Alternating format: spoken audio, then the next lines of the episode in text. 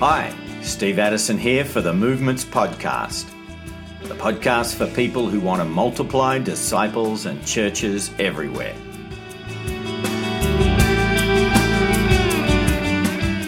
Today we're talking to Phil Alessi about disciple making movements in the prison system.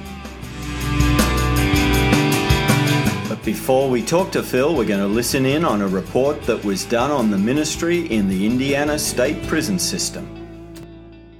When I go into that prison, any of them, I know exactly what they're thinking about.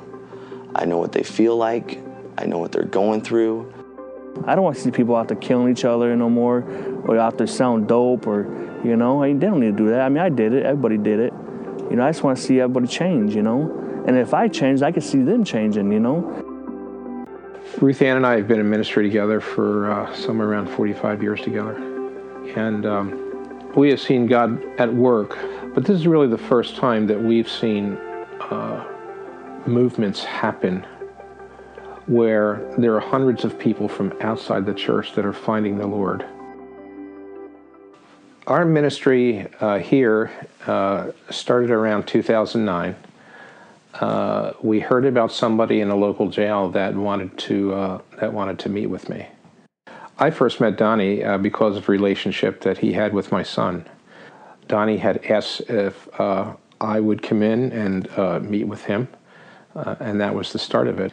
I was limited to meeting with one person a week. So, what happened fortunately after that, I would meet with one person, that started out being, being Donnie. And he would go back to uh, the cell where he was, where uh, uh, somewhere between 40 and 60 other men would be. And he would gather with five to 10 other men that were interested in learning what he learned. Chris uh, and Donnie were, were bunkies and so there was a lot of conversations going on in the cell about what was going on with the time between Donnie and I. And Chris was one of the first people that Donnie set up uh, to meet with individually. Chris was a, a, tough kid from a tough neighborhood in Hammond, Indiana. Okay, my name is Chris Langwinski. I'm from Hammond, Indiana. I was on C8. It's called a Gladiator Dome back when I was in 09. it used to be the mean pod. It used to be the bad one. Everybody fought, this and that one day, uh, Donnie Mills came in there. You know, he was he was my bunkie for a little bit, and then I got moved upstairs because we got in a fight. I went to the hole, came back, got moved, and uh, one day he left. I'm like, "Where you going?" And he's like, "I'm gonna go talk to a, a guy named Phil." And I'm like, "Who's that? A detective? Are you snitching?" He's like, "Nah, just wait till I get back." I'm like, "All right." So about 45 minutes went by. He, he came back. He came back with a Bible he's like, hey, Chris, man, come in the room with me. So we went in the room and did Bible Bible study, just me and him. We did it. I liked it. Every day we did it for two, three times a day, just me and him. Then it ended up to three people. Then it ended up to four people. By the end of the week, we had almost a whole pod in there. So we did Bible study every day. We had the whole pod going. We had people want to get baptized. The whole pod turned instead of a gladiator dorm, they called it uh, the God dorm because they went from all gangbangers, drug dealers. See, it used to be the pod with like the, the gang members, the drug dealers, murderers, and turned into a like a Christian pod. You know, it was kind of cool. Chris and uh, his wife Kelly are actually the the first and the clearest example of what it's like for somebody to come out of jail uh, who finds the Lord, and they are a person of peace that brings the Lord to uh, their several generations of their family uh, to their friends and, and people in their neighborhood. I don't turn nobody away. You know, I've been there, I've done it all. I watched a lot of people get hurt, a lot of people die in front of me, you know, and then I never believed in one day I believed, you know. I feel like God wanted me to do this change in my life to help other people. I just want to see like us build up a, a big group of all people that were all bad, this and that, and watch them go around and turn into a whole different person, you know? You know, I just want to see everybody change, you know? And if I change, I can see them changing, you know? I just want to see myself one day walking into Phil's church or, my, or, me with them and be like, man, Phil, we, we built this church from the ground up. And look at all these people, they're all convicts. And look at them now, they all believe in the Lord. My name is Scott Heiberger. Uh, just a little backstory on my life. Um, I grew up in Michigan City. Uh, I was in and out of trouble right from a very young age. Ended up going to prison four different times and just in and out, couldn't stop drinking and using drugs. Uh, and then, you know, my fourth time around in prison, I just surrendered my life to Christ. Shortly after meeting Donnie back in 2009, uh, I heard about uh, Scotty, who reached out to me saying that he'd like to meet with me. And so I went to the jail. Uh, I brought a Bible with me, uh, passed it along to him. And Scott and I really only met a couple times. When I was in the county jail, I asked to receive a Bible, and Phil got a Bible to me that was uh, a commentary Bible uh, that helped me make more sense of the things that were in the Bible. Scotty is one of those uh, rare individuals that makes the complete circle, who uh, is in jail, goes to prison, gets out, but then God paves a way for him to go back in prison, not as a reoffender, but as a pastor and missionary. When I go into that prison, any of them, I know exactly what they're thinking about. And I was there and I know what they're feeling, and now God has brought me out. And I just feel like that He is, you can't take somebody that you've never been, and God has pulled me out of that mess to come back to say, Look, I know the way out, and this is the way to show them the way. And I just know that I know that I know that at least at this season in my life, that's exactly what God wants me to do. This is clearly a move of God that began with the hunger that one man had, that eventually spread to uh, his cellmates uh, and eventually uh, hundreds of others within the uh, jail itself. But this movement also went uh, outside as we saw men like Chris who had a call to reach their extended extended family. Uh, Scotty, on the other hand, uh, got connected with the church that sent him back into the prison to uh, pastor a new congregation where he was once incarcerated. And there are 150 to 200 guys that gather each week. Uh, 10 to 20 guys are, are, giving their lives to the Lord. So, you know, from what we're talking about here, this is about a thousand people that we can chronicle, but really, uh, we're not going to know the actual numbers till we get to heaven. And then God's just strategically placing people like Phil around my life to help me along my way to be able to find what, to help navigate me into what He wants me to do. We lived a hard life. It was like, it was like all bad, you know. Like everybody was like, "Man, the Langwinski family, they're all troublemakers, all bad, gang members, like, man. And then we all flip the script. And now I'll talk about the Lord, and it's like, man, what happened to them? Dog, good now. It's, it's just been amazing. It's been an incredible walk. And I just can't even believe what he's already done already, let alone what that he has ahead. What an amazing story. I'm sure you're ready to hear from Phil how it all began. I kind of stumbled onto Discovery because I ran out of things to talk about. Uh, knocked on a door one night, and you know, many of us were trained how to lead people to decision instead of leading them through discovery. And these people weren't ready to decide on anything, but they had an interest. Mm-hmm. So after I, um, after, you know, they asked me, uh, "What's the name of your church?" I said, "We don't have a name yet. Where are you meeting?" Well, we don't have a place to meet. Uh, I was done. And then I shared my story about how the Lord had come into my life. And um, they were drinking a gallon of wine. So um, when when we were done and the wine was gone, I suggested, uh, why don't we do this again next week? And um, everybody they looked at each other and said, okay, that was our church's first vote, not to bring the wine next week. So we basically got got together, uh, took the Gospel of Mark, uh, had them read it, mm-hmm. and basically asked a few questions of it, and that's that's the format we used. Okay. Uh, it's developed a little bit over the years, but it's been the same. It's been the same process of find uh, hungry people who are open to you. And take them through a process of discovering who Jesus is, because that you're guiding them uh, the pages of Scripture. And how do you find those people, Phil? Well, I uh, there's a couple of ways. Uh, I intentionally pray, God help this seeker find some searchers. So I am programmed, Lord, I, I want to be looking, I want to find these people. And many times what happens with me is that um, they find me.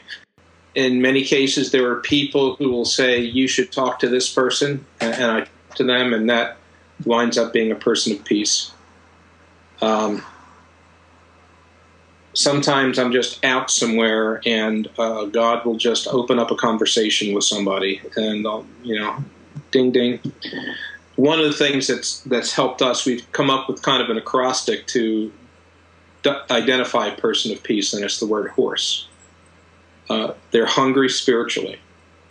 They're open relationally. They're responsive to discovery and discipleship. They share with the people around them, mm-hmm. and they emerge in leadership. And uh, we see this pattern in Scripture, and we, we kind of see it in the people that we meet. So we're looking for those those spiritually hungry people, and part of what we do is to try to go to places where we're going to find them. Mm-hmm. Those people that are going through difficulty more often have their ears open than those that are just, you know, sipping a brew somewhere Okay, and one one of that places for you has been the prison system. Yes. How how did that open up? That opened up. Um, I had mentioned that sometimes people ask. Uh, my son told me about a friend of his that was in jail, and said that this guy wanted to meet with me. So we started getting together, and uh, we'd meet in a visitation uh, area, one on one personally, no gas between us. And for about 20 minutes, we'd have a chance to talk together. So after a short period of time, this guy really, you know, and we'd study a passage of scripture together. And um, then he would go back to his uh, his his pod, and uh, the guys thought he was uh, he was an informant because he was meeting with this guy, and he says, "No, no, no." He's like, you know, he's like, he's like a pastor, and so these guys would say, "Okay, what do you talk about?" So he'd just tell them what he learned. He told them, and that's how it started. So um, I got very excited that he began bringing people to meet with me guy says, Can I meet with him? Can I meet with him? And so they started literally lining up to come and see me, and the administration shut it down because it was taking too much time in a visitation booth, and uh, lawyers needed it. So they said, You can only meet with one person a week. And I thought that was um, that was a real disappointment to me. But what it actually was is was God uh, saying, "No, I've got a better way of doing this." And so then I would simply concentrate on discipling Donnie, and then he'd be the one going back. And uh, it really took hold when uh, one day we were talking about baptism, and Donnie said, "Yeah, I think I'd like to do that." So uh, he went back and guys, same thing. What'd you talk about today? So he teaches them from the Bible what baptism is. And so within two weeks, he had 10 men saying, I, I want to follow Jesus, I want to be baptized. Wow. So um, they had a little inflatable pool at the prison for these, at the jail for these purposes. So we had our first group of guys. Uh, since it's a county jail, people move on. They either go home or they move on to prison. And Donnie was moving on to prison. He was sentenced to 12 years. And um, so we realized that somebody else had to take over. His his bunkmate, who was facing a bunch of years, uh, got involved in the studies, and he became he became a follower of Jesus. And so he became like an apprentice to Donnie. And when Donnie left and went to prison, then Billy took over. And then Billy would lead the group, and I would meet with Billy. And so I we would teach these guys from the Bible. They would then go back, lead guys to Christ, form a group, and get them ready to be baptized. This happened for probably a period of two years before we heard anything about uh, church planting movements or discovery Bible studies, you know, before it became an emphasis within CRM. So we had a two year track record before there were any trainings or anything going on. So you just stumbled into it. Yeah, it, like I said, it wasn't my brilliance would have brought us in a totally different direction. I would have been satisfied to sit back and let these guys line up all day long. Hmm. But what happened is that um, this uh, multiplied uh, 15 different generations in that one pot. So you'd have a new leader who formed a new a new group, raise up an apprentice. He would move on, and the apprentice would take over. And um, there were a couple of hundred guys uh, and then it began to hit the women's side too, because some of their girlfriends were in, or wives were on the other side, and so it began to spread there, and it began to spread to other pods. Guys getting in fistfights, being transferred to another pod, and then he introduces me to the guys that he's now leading. So it's like. So you were praying for your guys to get into fistfights. I didn't. They didn't need any help. you know, it just you know, for some guys, it for some guys it came naturally. So, what are they doing when they sit down to read the Bible? What does that look like? Um, after after a while, what I, what I was doing was um, I would have conversations with Donnie. We we would read a passage. I'd ask him about it, and one of the things that helped is that I, would take a pen or pencil and I'd, I'd draw a diagram right inside the Bible that illustrated this principle. And they would take our conversation, the scripture, and the little diagram back, and that really helped, you know, as they as they were sharing that. And so we we basically put together a a series of um, Discovery Bible studies based upon commands of Jesus. An idea I stole from you, by the way. Which I stole from George Patterson. And then uh, I think another idea I stole from you was uh, the stories of hope from the New Testament. We had packaged it into uh, 10 stories of hope, uh, seven, seven uh, discussions that Jesus had, and three parables. Mm-hmm and we had come up with an acrostic to help teach it in the to help teach discovery in the prison. S is for scripture. Read it and say it in your own words. O is for observe. What does it say about people, and what does it say about God? Uh, a is for application. What are you going to do about it this week? And P is a person to share it with. So. Um, We've actually had guys that were in solitary confinement uh, in, in shackles visit with me and take a little piece of paper out of their sock that had SOAP and what they what they were learning. Wow. Uh, one one example, um, a guy that uh, we had been work I had met. Um, probably a fourth generation believer that started with Donnie. This gal told me about a friend of hers whose husband was in was in prison, and he was in solitary. So I asked if I could go see him. And I went to see him, and you know, I'm not sure if he was real interested in spiritual things. I, I wasn't sure how well we were connected. But then I mentioned Donnie, the guy I started with, you know, several years before. He said, "Donnie and I are good friends." So that that opened the door. I told him I'd send him a copy of the 10 Stories of Hope in the mail. He got it.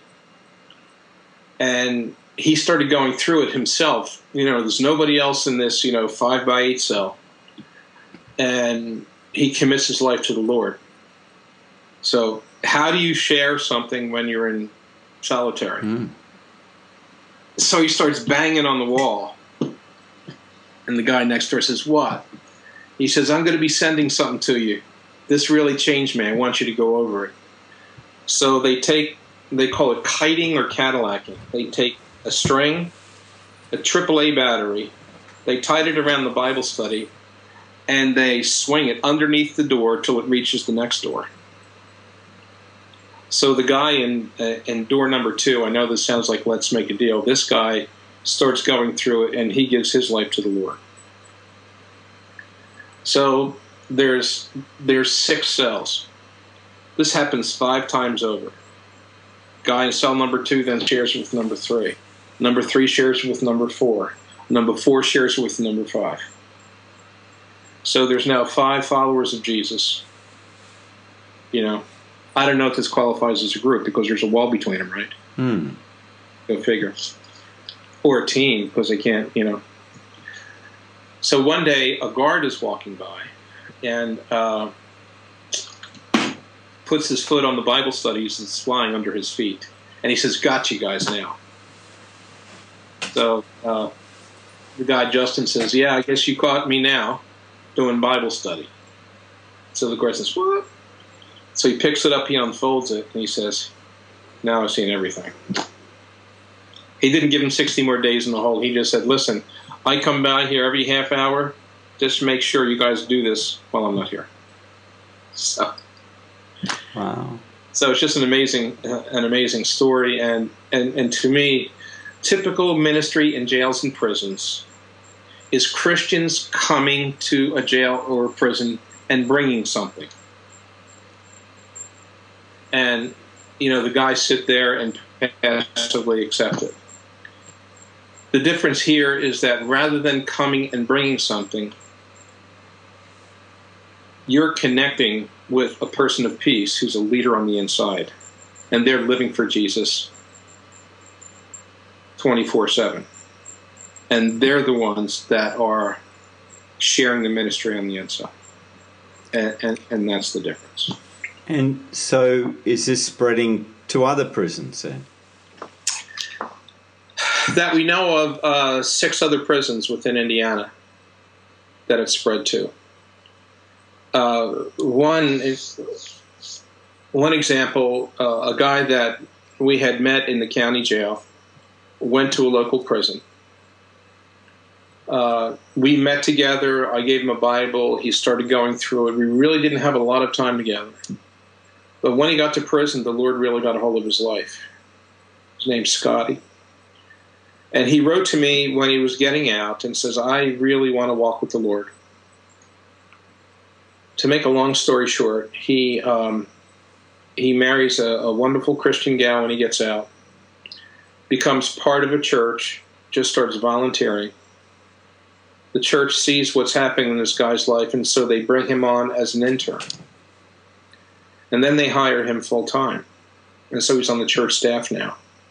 The church staff says, We really believe God wants you to go back to the dorm where you were housed and to uh, lead a congregation.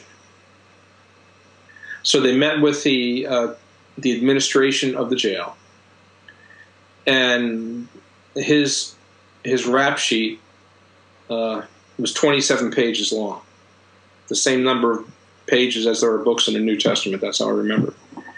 And um, so he got turned down, but then the superintendent heard about it and opened the door. So he is now in actually that's one of four places that he's in and he was he was an inmate in all these places. At this one jail they now have uh, there's a couple hundred guys a week that get together. And scotty says there's somewhere there's about 10 guys a week that are coming to to faith. So over the last year and a half this man who responded to reading scripture and discovering what is said has has has led about a thousand guys to, to faith uh, during that time. Mm.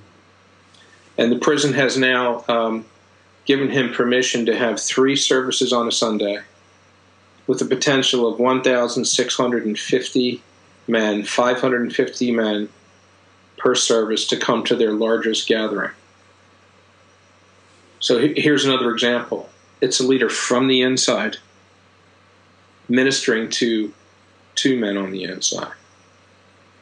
So, um, and we just found out about another one the other uh, last month. I was meeting with uh, one of the first guys that uh, got out and did a discovery Bible study with his family. Found out that a guy that they prayed for while he was in jail is now pastoring a congregation and has started a ministry to reach out to uh, gang members. And so this guy's, you know, so here he, he finds the Lord through some fellow inmates and is now on the front lines, you know, doing the same thing. Mm. And are any of the prisoners or any of the groups where people have come to faith forming as church in the prisons? They have um, what they do. They form a group right in the cell, and they don't meet once a week. They meet every day, and they they'll study the scripture every day, and they'll have a prayer time at night, what they call a prayer call, and they'll many more people will be part of that prayer call than the study and it's an opportunity to minister in prayer for just a 15 minute period to the other guys. Uh, and you know, some of the leaders will meet individually with people between the Bible studies and the prayer times. So it's it's more like a community than a church. Mm-hmm. Because it's it's life on life, hmm. twenty mm. seven. But um, you know, study groups groups have formed, and sometimes they'll have church where these guys can go. Hmm. Okay, and you're saying it's also touching their families, those who've got families on the outside. Yeah, our backyard, which is about 50 feet to my left, your right, uh, is where we do baptisms. And um, when we have family members reached through the inmates that get out, and we do baptisms, we have, well, we call them outmates. we have the outmates baptize their own family members and friends. I don't do it. Hmm. My job is to fill a. I'm the pool boy. that's you know that's my job. Uh, the first the first discovery study we had was with Chris, who was one of the earliest guys that came to faith as we were meeting together. And um, he wanted me when he got out. He wanted me to marry him and him and his fiance. And huge, huge family. And uh, you know, I married him in some beautiful park somewhere, and all his family members saying, "Yeah, we're going to come to your church," blah blah blah. And I hear that all the time. Oh, yeah, okay. So and I don't have, you know, it's not like I have a building or something. So we started Discovery Bible Study with Chris and Kelly, and and the first one we had uh, was interesting. It was them, and they had invited people, but nobody showed up. But there was a a knock at the door, and there were there were two guys there and a gal, and they had a case of beer in their hands. So they joined the study. They came in they didn't feel right sitting in the study and consuming all the beer, so they stood in the kitchen where there was like a retaining wall. They drank all the beers in there, and then they came and they joined. They joined the study. And as we're going through this passage, you know, we asked, you know, if there was, if Jesus was here and he could do something for you right now, and the gal said, I would, I would want him to change my life, clean up my life. And she just starts telling about her herself, and she says, I'm a stripper and I really want to do something else with my life. So that was our first Discovery Bible study out of jail. Two guys had gotten out of prison that day showed up with a case of beer. Uh, I don't know if you've ever had the experience. You uh, invite guys to study the Bible together, and they say, is there going to be beer and strippers? There's usually not, but now I can say, well, it's happened before.